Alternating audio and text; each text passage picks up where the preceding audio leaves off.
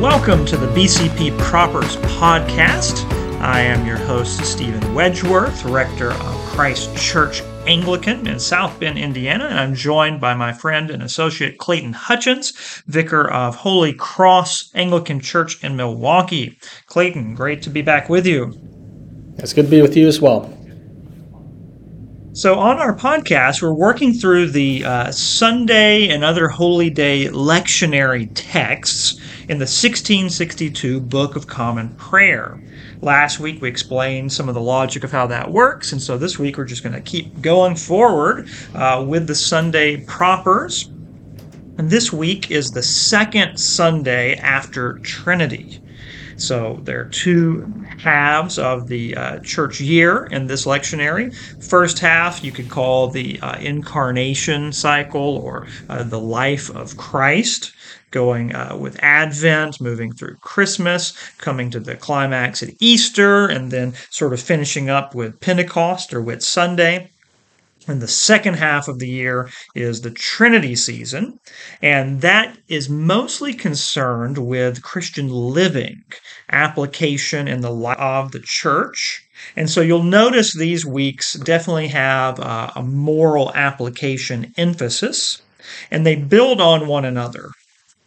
So the first Sunday after Trinity, introducing the concept of love, love being the, the chief uh, calling of the Christian life, also the summary of the commandments. And now we're into the second Sunday after Trinity, and there's still going to be an emphasis on love. But this week, it's maybe that translation of love that we often use charity, uh, love for your neighbors and those in need. But the collect really uh, contextualizes this in terms of trusting God. I think that'll be very important for us this week. I'll read the collect and then we can discuss it, and then we'll apply it to the uh, scripture passages so that we can see how they come together. So here's the collect for the second Sunday after Trinity. O Lord, who never failest to help and govern those whom thou dost bring up in thy steadfast fear and love. Keep us, we beseech thee, under the protection of thy good providence, and make us to have a perpetual fear and love of thy holy name, through Jesus Christ our Lord. Amen. Amen. And so, Clayton, I think it's interesting. Um, if I was jumping right to the scripture passages, I would be all about, you know, loving your neighbor, doing good things uh, for your neighbor uh, based on the epistle um, and how that follows from last week. But the collect actually is emphasizing our need to trust God that He's going to take care of us in this endeavor. Did you notice that? Yeah, so um, I was kind of seeing in in this collect um, a a focus on it's certainly God word, right? It's like that's where the focus is. Uh, God's described as the one who brings us up in His steadfast fear and love, and then we ask that He would grant us a perpetual fear and love of Thy holy name. Um, so I was kind of noticing um, that component uh, that the love in the collect is is primarily toward God, you know, a love and fear toward God. Hmm. Yeah, we are called to love and fear Him. That's right, and then we mm-hmm. know then He will help and govern us. Mm-hmm. And so, if we're going to do this work of loving others and applying Christian, uh, the Christian faith to our life, um, there could be a lot of doubts that come into our mind. You know, is this really going to work? Uh, can I afford to give away this money? Is this person going to take advantage of me, etc.? So we have to first trust God in His protection, His governance, and His assistance to cover us through mm-hmm. the rest of our life. Yeah. Which is how it starts describing God and His character, which is how think pretty much all the collects start. Maybe there's an exception somewhere I don't know of, but you know, O Lord, who never failest to help and govern those whom thou dost bring up in thy steadfast fear and love. So, Um, you know, that's what God does. He never fails to help and govern those whom He brings up. Mm-hmm. And um, it's interesting that He never fails to do that. And then what we end up asking for in the petition section is first, keep us under under the protection of Thy good providence. Um, which is kind of interesting because it says God never fails to help and govern. And so then we ask Him, uh, you know, keep protecting us, uh, keep us under your protection.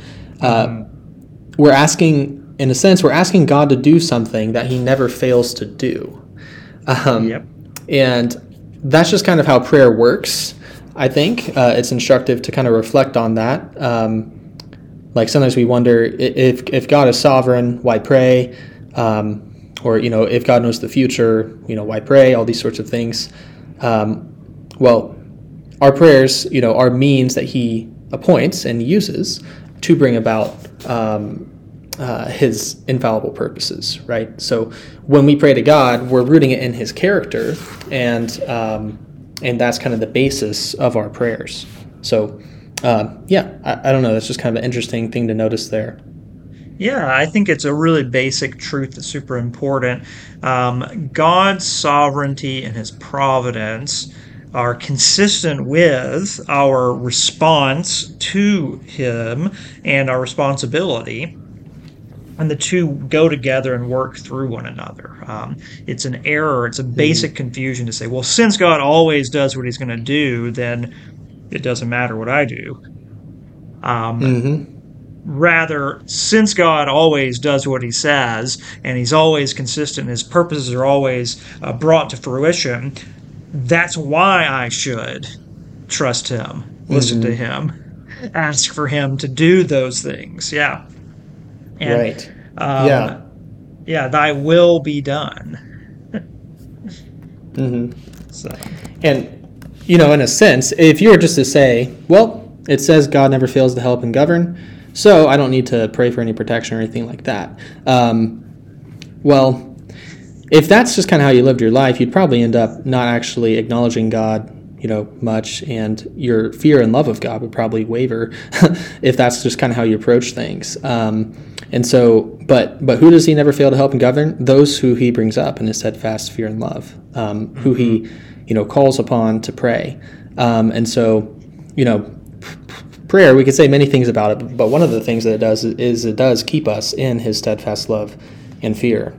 Um, is another way to look at it. I was just thinking, my mind went to David's prayer uh, in 2 Samuel 7, where the Davidic covenant is given, the Lord promises him offspring, um, and then, um, you know, David has this prayer of gratitude, and uh, he says, you know, um, who am I? What is my house that you brought me this far?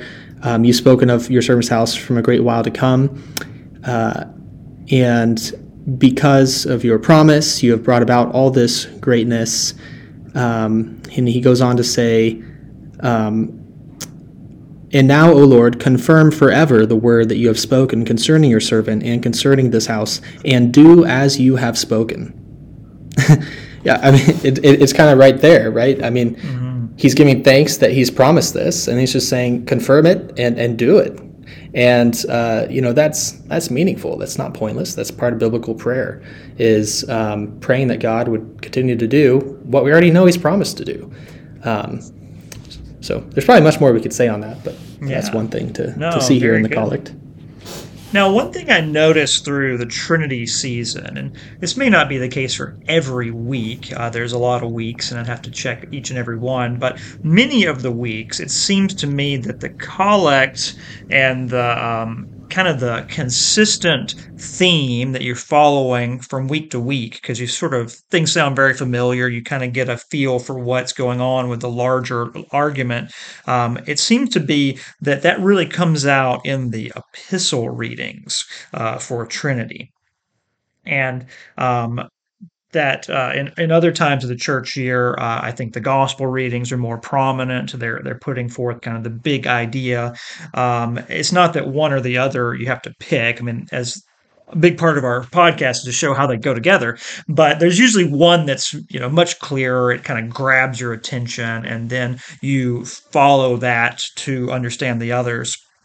And I think here, um, last week and this week, the epistles are taking a little bit of more center stage, um, and there there's sort of a connection here. Uh, last week's epistle, uh, giving that introduction that God is love, so then we have to love one another, and loving one another means um, keeping the commandments uh, out of a spirit of love. And so this week's epistle is is repeating that, um, and it's giving an emphasis on our need to be uh, charitable and give to those in need. Mm-hmm. So First John three starts off that we're in a context of conflict. Um, verse thirteen: Marvel not if the world hate you.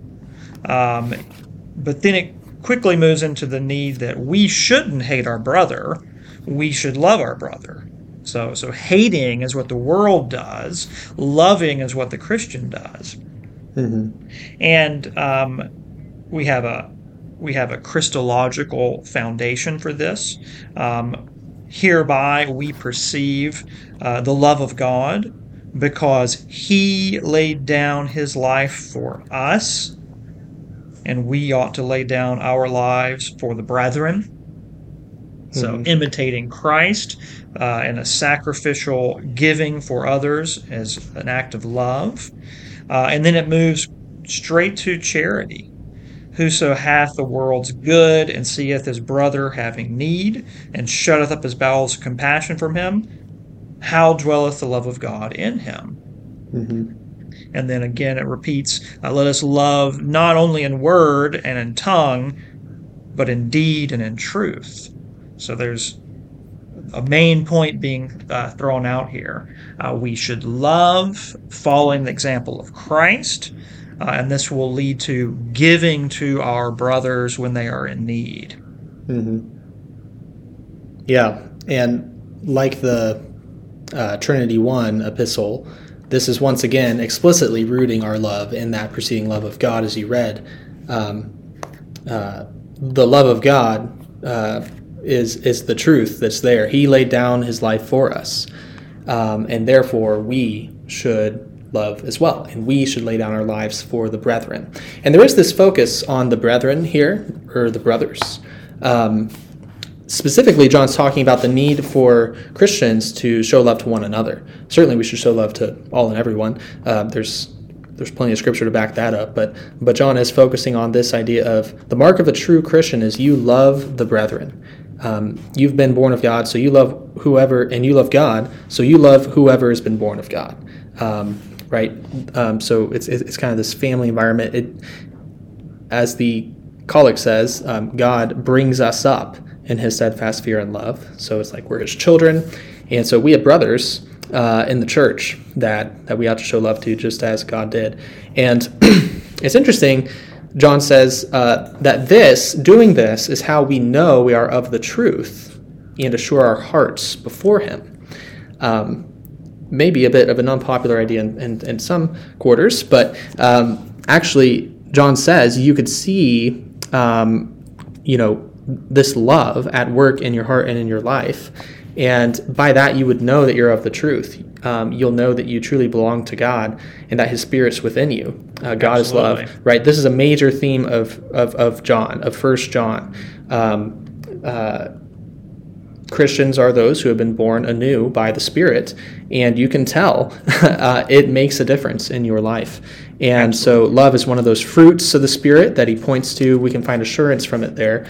And this made me think of um, the communion exhortations, um, which mention how. Uh, uh, well, the Sunday before communion, it says that uh, you should come uh, to the heavenly feast as a worthy partaker.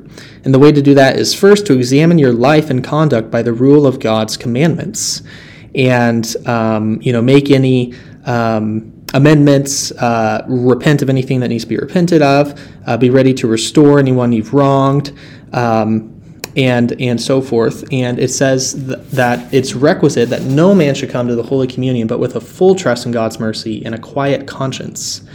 And therefore, if there's any of you who cannot by this means quiet his own conscience, but require further comfort or counsel, let him come to me or to another minister. And um, by the ministry of God's holy word, receive the benefit of absolution. It's just interesting that um, it's saying that you should be able to quiet your conscience by doing what it just said, examining your life and conduct, and um, uh, you know recognizing anything you need to repent of, doing so. And if after doing that, if, if, if you aren't able to quiet your conscience that way and you know, um, c- kind of do what John's saying here, you know, recognize you know that, that God is within you, uh, then that's when you go to the minister. Yeah, First John is a big book about um, how you know that you're a Christian.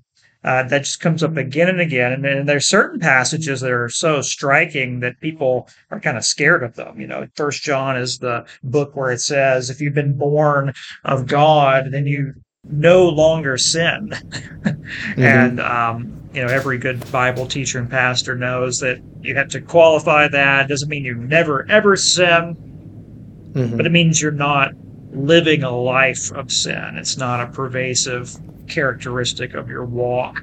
Um, and if you do sin, you repent, you confess it. Um, mm-hmm. Yeah, that comes out all throughout John. Uh, but John, I think, does make the um, he does make the qualification that the life and the fruit are an overflow and effect of your love. So they're mm-hmm. um, this can't just be externalism. It's got to right. be an overflowing of your heart in response to the God's word. Yeah. Absolutely. Um, and it's just interesting to note as well, you know, just going back to that communion exhortation, um, that uh, it's not saying, you know, examine your hearts, and then if you see any sin there, um, then you know you're not a Christian. no, it says, you know, examine your hearts, and if you see any ways you've offended, bewail your own sinfulness, confess it with full purpose of amendment. Right, and John, you know, John recognizes that as well. He says in, in chapter one, if, if any of you say you have no sin, you're a liar, and actually the truth isn't in you, right? So it's it, it is this balance. It's not a kind of perfectionism, um, but there is there is a difference that that uh, the Holy Spirit makes in our lives. Um, and one other thing I noticed here, um, that theme of keeping God's commandments that that carries over from the previous week, uh, the collect of the previous week, the epistle reading.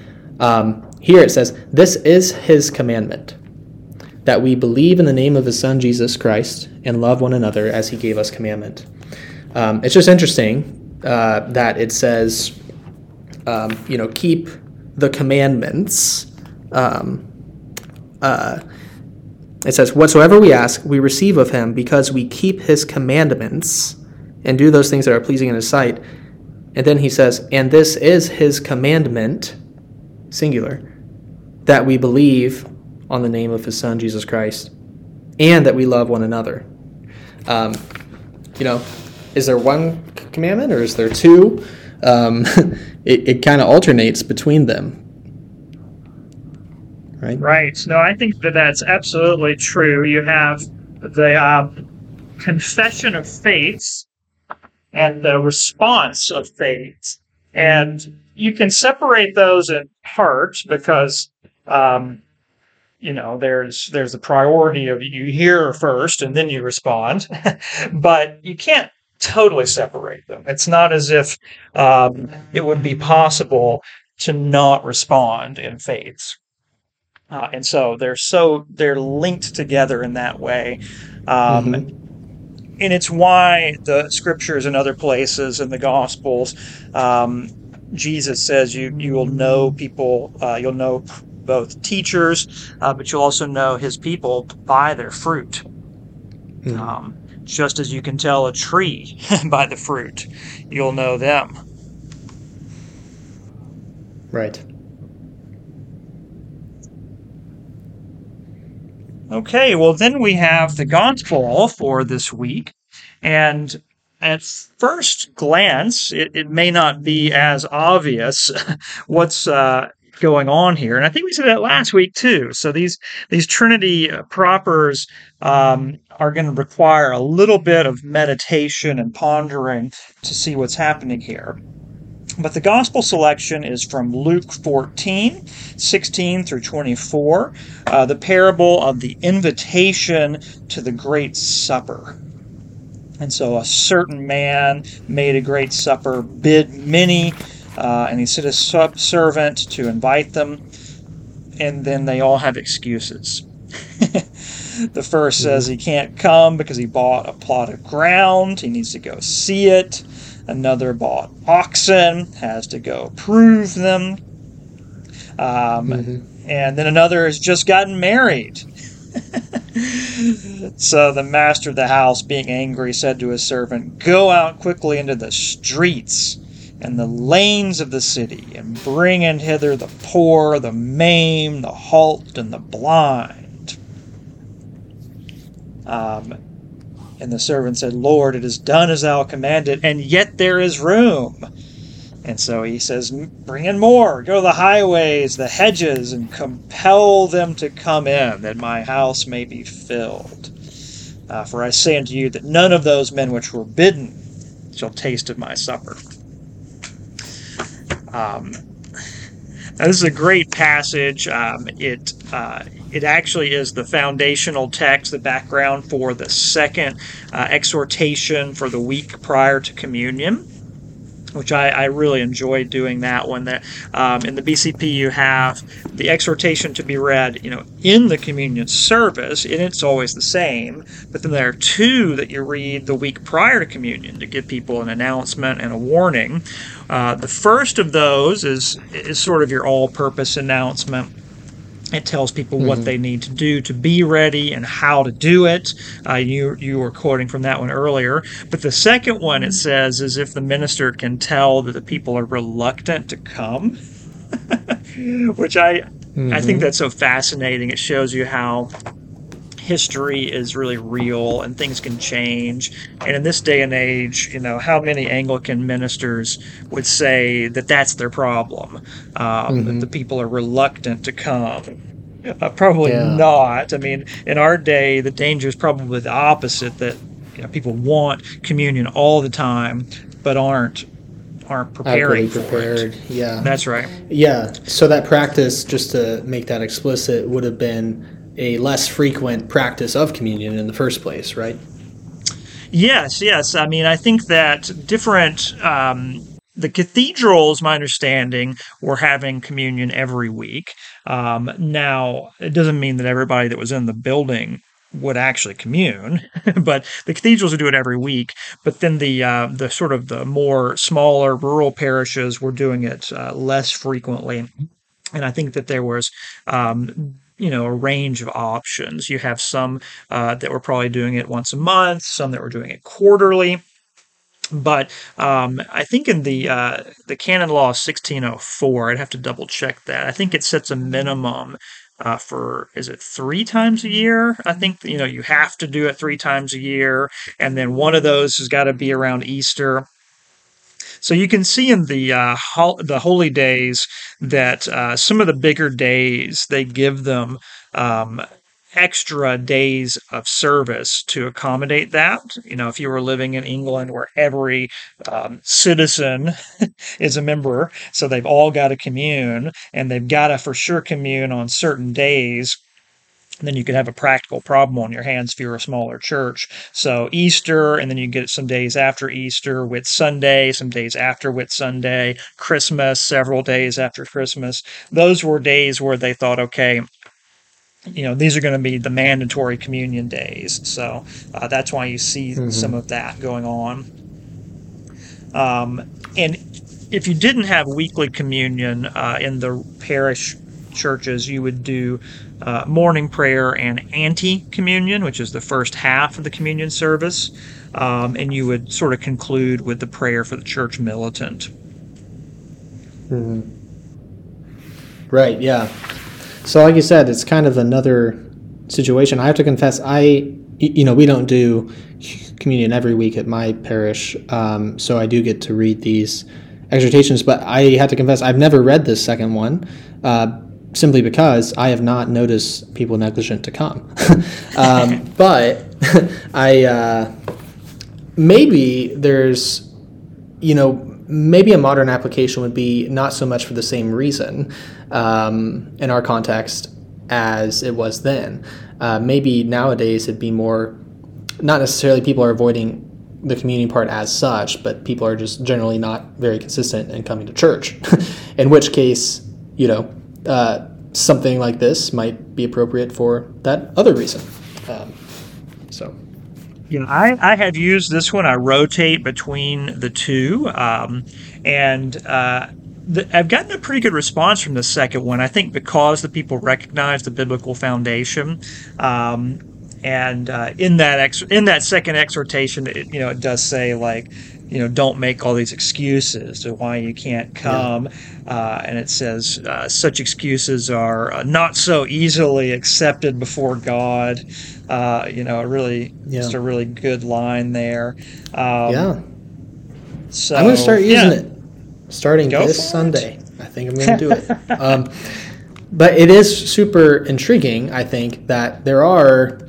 Um, I think these I don't know how clear the allusion is in the epistle one, but I mean that that issue of knowing that God abides in you by the Spirit, by the love that you show, really did make me think of that first communion exhortation, uh, which kind of talks about the marks of you know um, of of conversion and and, and kind of um, examining your life and that sort of thing. Yeah. Uh, and, and, I already saw that. And then when I got to consider the gospel in preparation for this, then I saw, oh, well, there's the second one too. It's almost like this is a communion preparation Sunday almost. oh, uh, there you, you go. That's yeah, no, that I think that's really interesting. So yeah, in this gospel, um, it's a parable of the kingdom. I think that that's uh, pretty pretty clear here. Um, and isn't the supper isn't that always coming up? Um, I mean, that's in the end of Revelation. You're invited to the supper. Jesus says, You're going to eat my flesh, drink my blood. Um, something about life in the kingdom and communion with Christ is like, like a meal. So these people are invited to this meal, but they have ordinary earthly reasons not to come and this is uh, displeasing to the master. So he basically says, "Well, fine." Uh, they can't come now. like if they don't want to come, then they're not allowed to come, uh, and I'm going to replace them with others. And the kinds of people they're replaced by are the lowly, poor, the maimed, uh, the blind, and then just people hanging out on the highways and the hedges. just go start grabbing people and bring them in, and that's who will get the kingdom. Right. Yeah, and so I think there's this this um yeah, this focus on there's a certain kind of danger to what you view as ordinary life responsibilities. um, you know, as you look at these excuses, on one level, as you read them, none of them seem that bad. I mean, they're all good things. Um, but uh, good things can't get in the way of better things, and, and, and good things can be used to not do uh, other higher responsibilities. um, and so when that happens with God, uh, what we really have is is idolatry, uh, lifting up a, a, another duty or a good thing to a, a way higher place than it should have. Um, so I, I, think there's that component, and, and maybe that relates to you know keep us in your fear. Um, don't you know? May we fear you and put you know faithfulness to you, our, our duties to you above all other things. Um, and um, so that's one thing. And then another thing I notice here is, you know, who gets invited, not who we expect, right? The poor, maimed, halt, blind, um, people we tend to overlook or uh, not be, you know, eager to invite to a big, glorious, exclusive, you know, party or something like that. Um, and and maybe there's a link there to the epistle where the epistle mentions, you know, the concrete way of showing love of seeing your brother who has need and closing your heart against him. Um, here, it's the poor, um, those who are in need, who end up inheriting the kingdom, while the more well off, the rich, those with lands and, and cattle, yeah, absolutely. They're, they're idolizing those things, and so they forfeit it, um, which is um, instructive for us um, when it comes to kind of what does that fear of God actually look like? What does that love for neighbor? You know, how can that parse out in our lives? Um, in this parable too, I was looking into this. Um, as I read, it, I was like, "This is familiar. This is in another gospel. It's in Matthew chapter 22, and there it's contextually situated. It might be, you know, Jesus told this parable again, but kind of you know in a different context for a different reason and slightly different details but very similar there it, it, it's in the context of kind of a jew gentile situation. Um, it comes on the heels of other parables relating to that and so it makes us think of the jews as those initially invited but then the gentiles are brought in.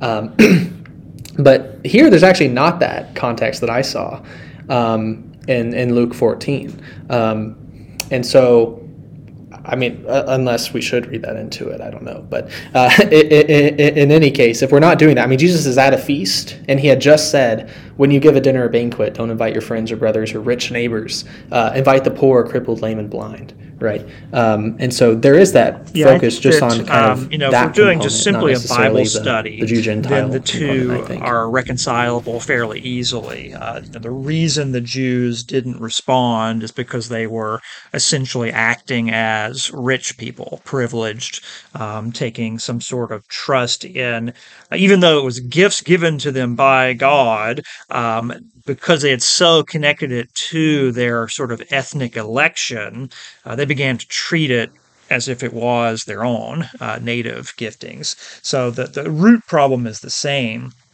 But I think the BCP here, you're right to notice it's choosing the one that is not, uh, doesn't have that particular angle on it because uh, the focus now is just universal human issues. Um, you know, we've all got this problem.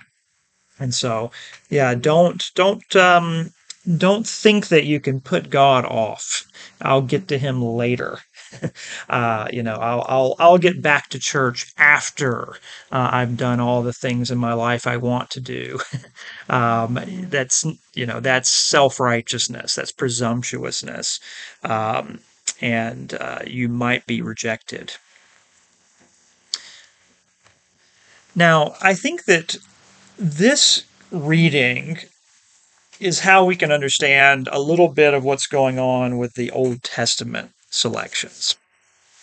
Because my uh, my first run through this in preparation, I was really trying to figure out like what is going on with this Old Testament lessons. Um, the first and second lesson for this week comes from Judges.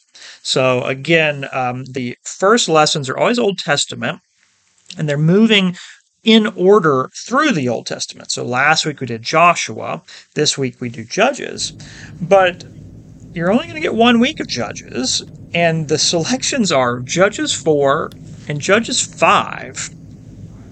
So it's essentially the same story. Judges 4 is the narrative, Judges 5 is a song, mm-hmm. which is retelling the events of Judges 4. yeah. Um, so so the the whole treatment of judges is right here. uh, this one story, and it's the story of Deborah, of Barak, and Jael. now, right away, that's that's remarkable because if you had to ask any ordinary, you know, Christian who knows the book of Judges just a little bit. You know, what are the highlights of the book? What are your most famous passages? Uh, you know, if, if you're only going to talk about Judges for a week, what are you going to talk about? And, you know, nine out of 10 are going to say, oh, Samson, that, that's got to be in there. Uh, and then probably Gideon will come after that. Um, I don't know if if the Deborah uh, Barak Jael story, you know, is even number three or not. It'd be interesting to kind of ask around, but but I, I, I certainly doubt anybody's making it number one. But the prayer book decides to. and it didn't just do like Judges 4 in the morning and then do a Samson reading in the evening. It's going to do both. Uh, both morning and evening are going to be about Deborah, Barak, and Jael. so why? That that's you know the question. Why do they want to talk about this one, and uh, how does it relate to the New Testament readings?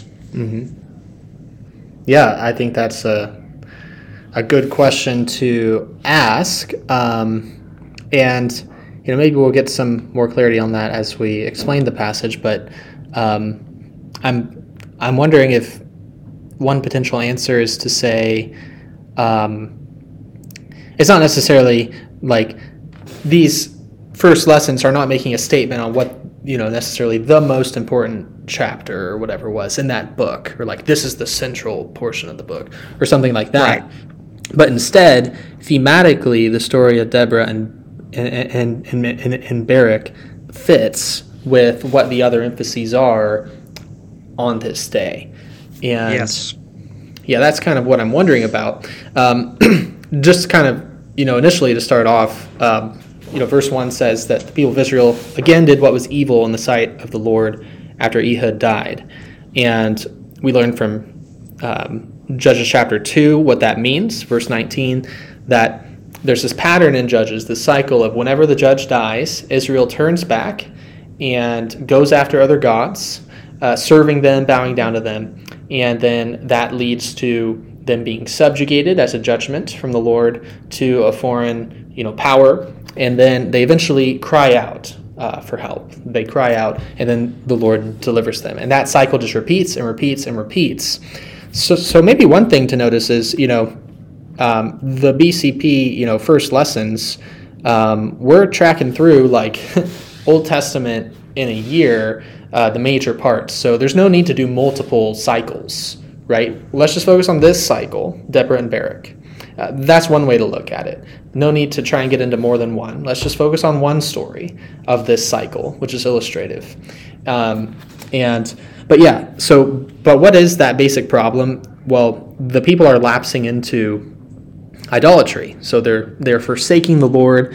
They're failing to persevere in the fear and love of God right, as the collect says. And so as a result, they are under a heavy, hard providence, um, foreign powers. And then essentially they cry out for help.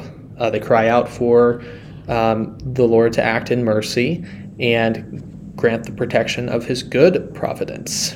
Um, so I think there's some um, strong connections to the collect just on that kind of thematic level, the big picture here. And what's particularly striking about Judges 4 and 5? Well, the fact that the judge is Deborah, a prophetess, the wife of Lapidoth. And uh, in, in the Hebrew, it actually makes explicit, you know, the, a woman. that word, the wife, can can also just be translated woman. Um, so that's what's really remarkable here is that a woman is judging Israel. She's a prophetess. And mm-hmm. this is going to be emphasized several times in the story the fact that it's women. Um, because Deborah, she has her commander, Barak, and this is paralleled against their opponents, their opposition. So you've got Jabin, the king of Canaan. So he's a parallel to Deborah. Deborah is a judge or a, a judgess. Jabin is a king. Then you have Sisera, the captain who fights, and Deborah has a captain who fights, and that's going to be Barak. But as the story unfolds, um, Barak wavers a little bit. He, he's timid. He is uh, he he is unwilling entirely to trust God as speaking through the prophetess. And so the story then says, well, then the glory will go to a woman. So, so that's really the hinge of this narrative. There's lots of interesting action, very visual stuff going on, but that's that's kind of the hook so um, Deborah, the prophetess, the judges, calls her Captain Barak and says, hath not the Lord God of Israel commanded, saying, Go, draw towards Mount Tabor, take with thee ten thousand men of the children of Naphtali and the children of Zebulun, and I will draw unto thee to the river Kishon, Sisera, the captain of Jabin's army with his chariots and his multitude, and I will deliver him into thine hand. So, a promise from God. God who always does what he says, right? His providence always comes true. He never fails to help and govern those who uh, trust him. Mm-hmm. But Barak doesn't totally trust. He sort of half trusts. uh, verse 8 of Judges 4 Barak said unto her, If thou wilt go with me, then I will go. But if thou wilt not go with me, then I will not go. Yeah. And she said, I will surely go with thee. Notwithstanding the journey that thou takest shall not be for thine honor, for the Lord shall sell Sisera into the hand of a woman. Mm-hmm. And that really is a big kind of emphasis, a bit of a punch there. Um, maybe to modern readers it's not as obvious, but you, you better believe in earlier centuries that line rung out.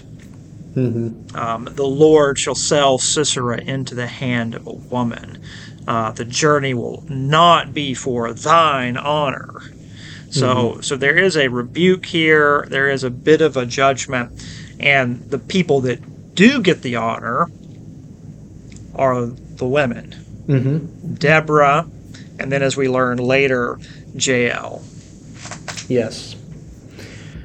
Yeah, and so with with Barak, you kind of have uh, a connection to the gospel, where an invitation, a divine you know, invitation, is given out, and then there's there's hesitancy, there's a lack of uh, full kind of commitment to it, full obedience.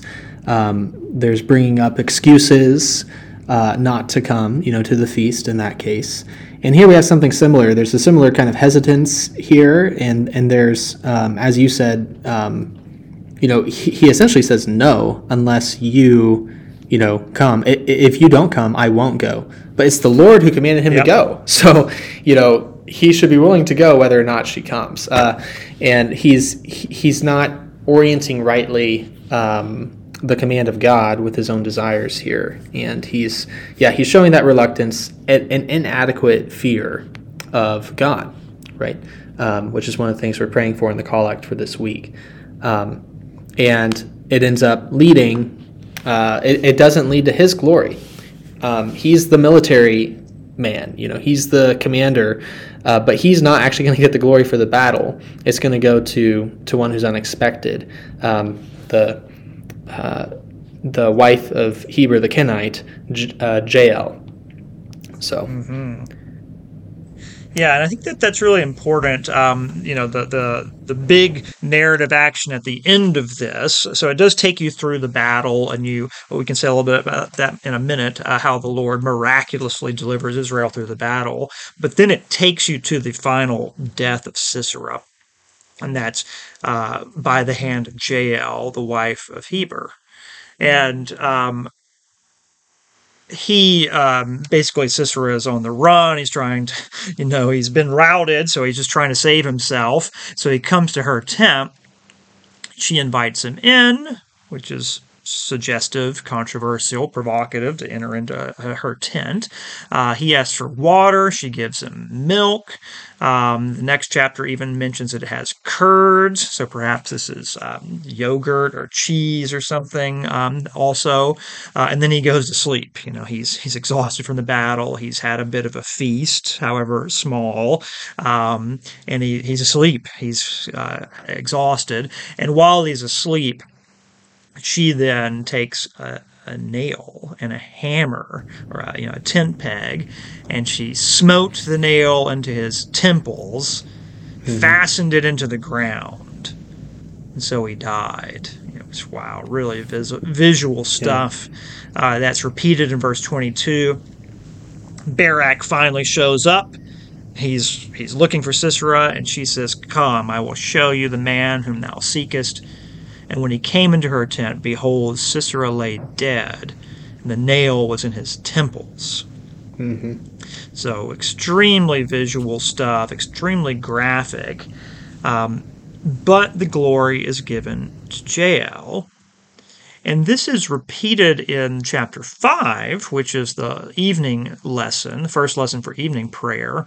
Um, the Song of Deborah, when she is uh, retelling what happened, uh, verse 6, the days of Shamgar, so that's a previous judge, and then it says, in the days of Jael. So it's not the days of Yeah. Barak, it's the days of Jael. Yeah, that's how the So story is introduced. Yep, yep, she's getting the glory, she's getting the honor here. Right. Yeah. Um, and Deborah as well. She's what comes right on the heels of that. Um, so it's it, it- it's highlighting the the two women really to start off. Uh, the villagers cease in Israel. They cease to be until I arose. I Deborah arose as a mother in Israel. Um, and then you know Barak is mentioned briefly um, in the song. Um, but yeah, that's kind of who's fronted. Um, what's interesting about the song, well, I mean, it's just some beautiful, you know, poetry, very epic stuff, and I mean, it says, you know, from heaven the stars fought, from their courses they fought against Sisera, and you're like, I didn't read about that in chapter four, but you know, not totally sure that's referring to. Uh, maybe hailstones or something, or you know, who knows what, but uh, other things may be going on there. Consult your commentaries, but um, it ends up with this kind of blessing on on Jael. Um, you know, most blessed of women be Jael, the wife of Heber the Kenite, of tent dwelling women, most blessed, and uh, it has that really poetic description of of uh, what she had done. So that praise of of Jael, um, most blessed of women be Jael, r- reminds me of. Um, the greeting to Mary in, in one of the Gospels, right? Most blessed Yeah. among women are you, Mary, uh, right? So In fact, about Jael, it says, Blessed shall she be above women in the tent. yeah, So, yep, Yeah. exactly. That's a So- Mary connection. Absolutely. Right. Um, so it, it it might make us just you know pause to think about uh, the the kind of role of of of women in uh, these kinds of like acts of redemption.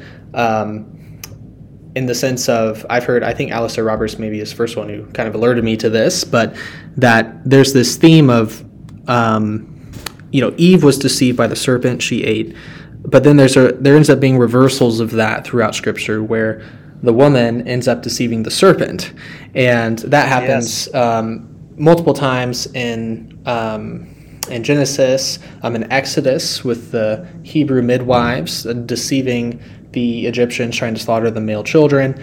Um, a number of times, and this would be another place, right, where that happens. Jael deceives Absolutely. Sisera um, and receives him, uh, but ends up actually crushing the head of the, you know, this this uh, serpent-like figure, uh, oppressor of Israel. Um, and Absolutely. but that trajectory, you know, it continues and it goes on, and we see it um, uh, even in the New Testament. So Yeah. Now, Alastair, you know, most directly, he's getting that from James Jordan. James Jordan makes a big deal about that in his Judges commentary, also in his commentary on Genesis and other places.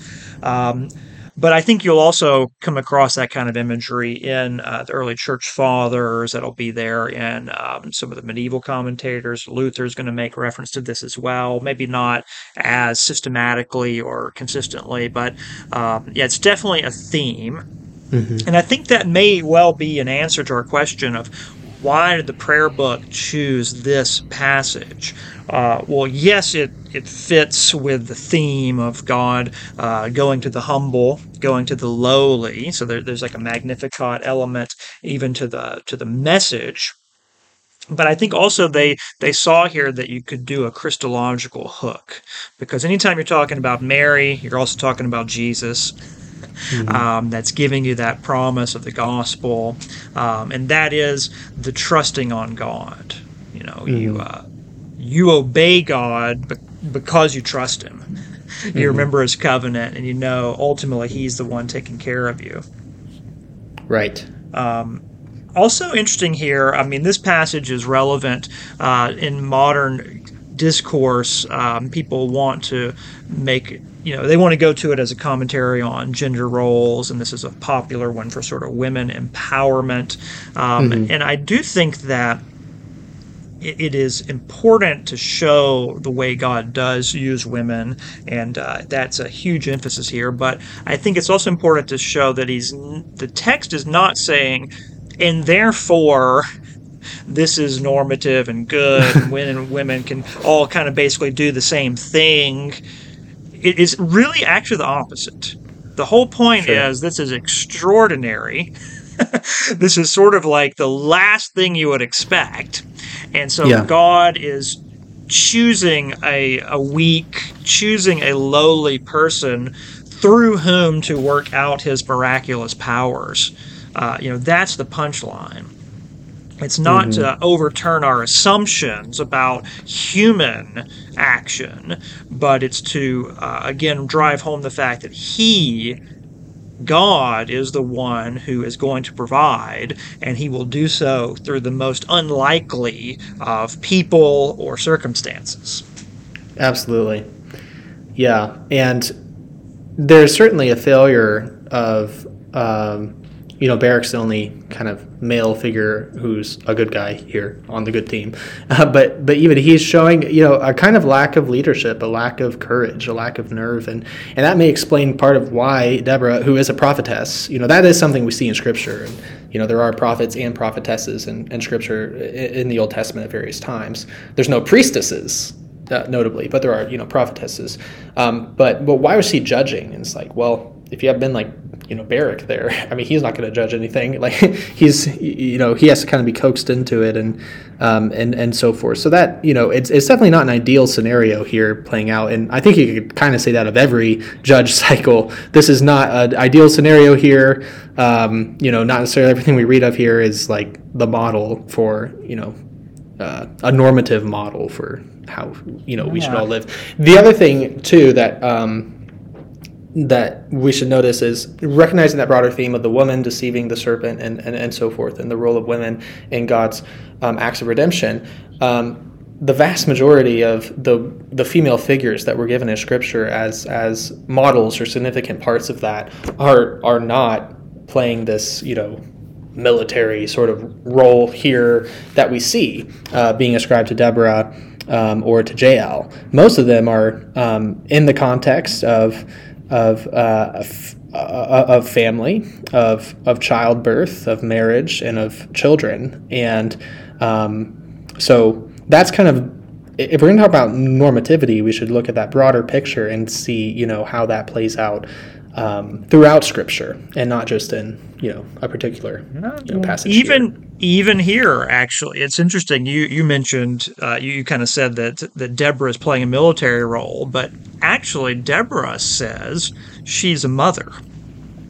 So Judges five verse seven, I Deborah arose. Um, I arose a mother, a in. Israel. Yeah. Yeah, she's a mother. She yeah. actually doesn't bear the sword and go out and fight. She's a prophetess, so God speaks through her, and she's holding this, uh, you could say, political authority as a judge, no doubt. Um, right. But she calls herself a mother. Mm-hmm. And Barak is he's sort of a son that's not entirely obedient, right? he's not listening to Mama entirely. Yeah. Um, and and then Jael, um, wife. She's in her yes. tent. She's got food. I mean, this is an entirely domestic situation. Um, sure. Yeah. And the end of Judges 5 is is really shocking and like there's a whole lot going on here. It parallels uh, Jael and Deborah with Sisera's mother. So Sisera, the bad guy, uh, he's got a mama and she's not good. and her women advisors are not good. This is this is wild, wild stuff here. Judges five, verse twenty-eight uh, through thirty. Um, the mother of Sisera looked out a window and cried through the lattice, Why is his chariot so long in coming? Why tarry the wheels of his chariot? Her wise ladies answered her, Yea, she returned answer to herself. Have they not sped? Have they not divided the prey? To every man a damsel or two. To Sisera a prey of diverse colors, a prey of diverse colors of needlework, of diverse colors of needlework on both sides, meat for the necks of them that take the spoil. And hmm. essentially they're saying, oh, he's he won, and the reason he's not back yet is he's he's spoiling the Israelites. He's taking all the, the treasure and the booty.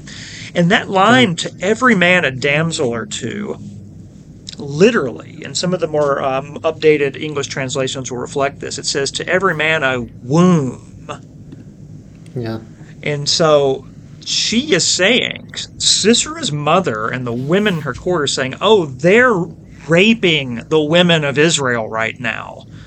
Mm. Uh, that's what's taking so long. Yeah. But don't worry, they'll be back pretty soon.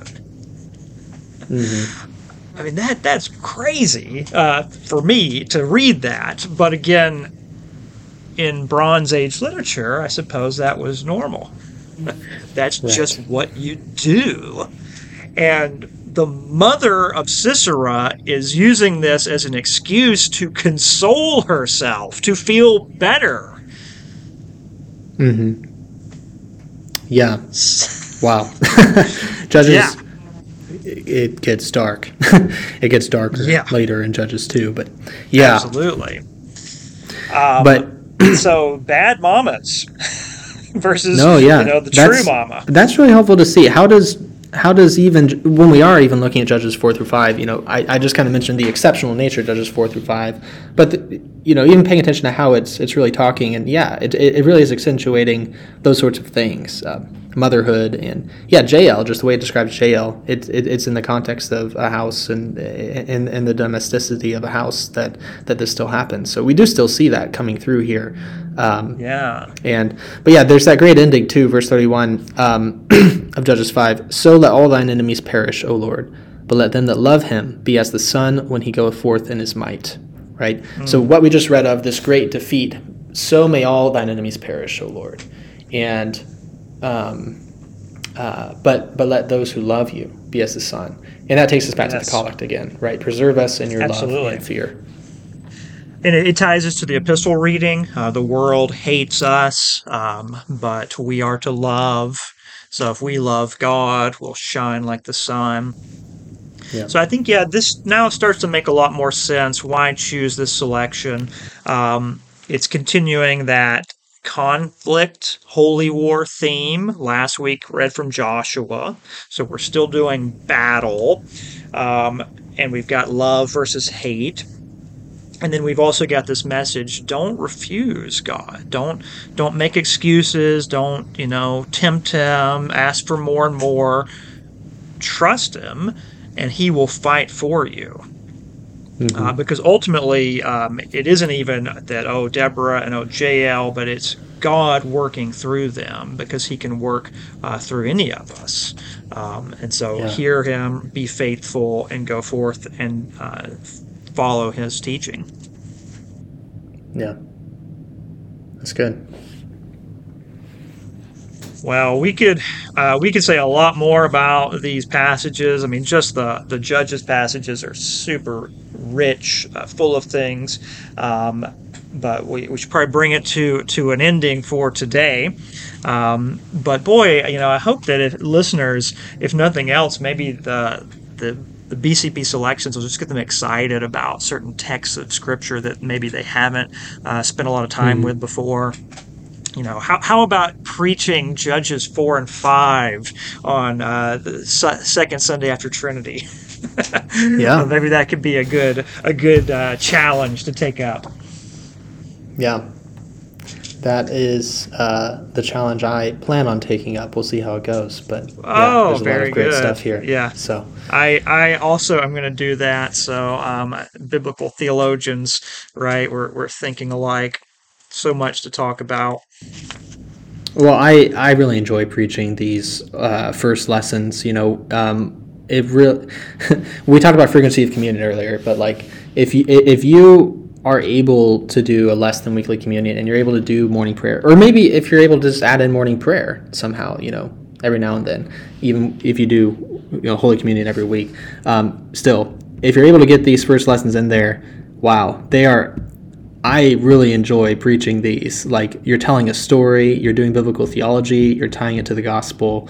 Uh, there's application. There's, um, yeah, it's always a delight to uh, to preach from these lessons. So Yeah, and there are uh, there are rubrics to do that. Um, you know, if you're doing communion every week and not doing morning prayer, there's still there are some tricks where you can add right, in an Old yeah. Testament lesson if you need to, uh, or you can do. Um, what, what my church here did for quite a while. They did morning prayer um, through the um, first lesson in Canticle, and then they pivoted and moved into ante-communion um, and so you could just do you could Mm-hmm. Yeah. go into communion at that point um, that would be a way to do it as well Yeah. it'd be a little bit longer um, but yeah it'd give you that reading and Yeah. um, I do think those first lessons are very important because um, if you just do the New Testament lessons, uh, you'll be getting lots of good stuff. Obviously, there's no no slight against the New Testament, but you probably won't get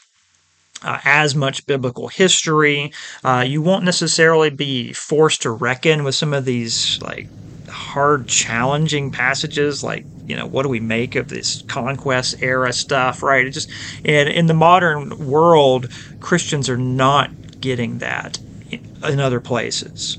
So, so if you're not giving it to your people in church, they, they probably aren't getting it ever. Yeah. So yeah, it's definitely worthwhile. Uh, definitely worth uh, making an effort to put it into your services.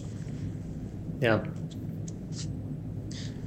All right. Well, thanks for listening. This has been the uh, BCP Propers podcast, where we work through the lectionary of the 1662 Book of Common Prayer.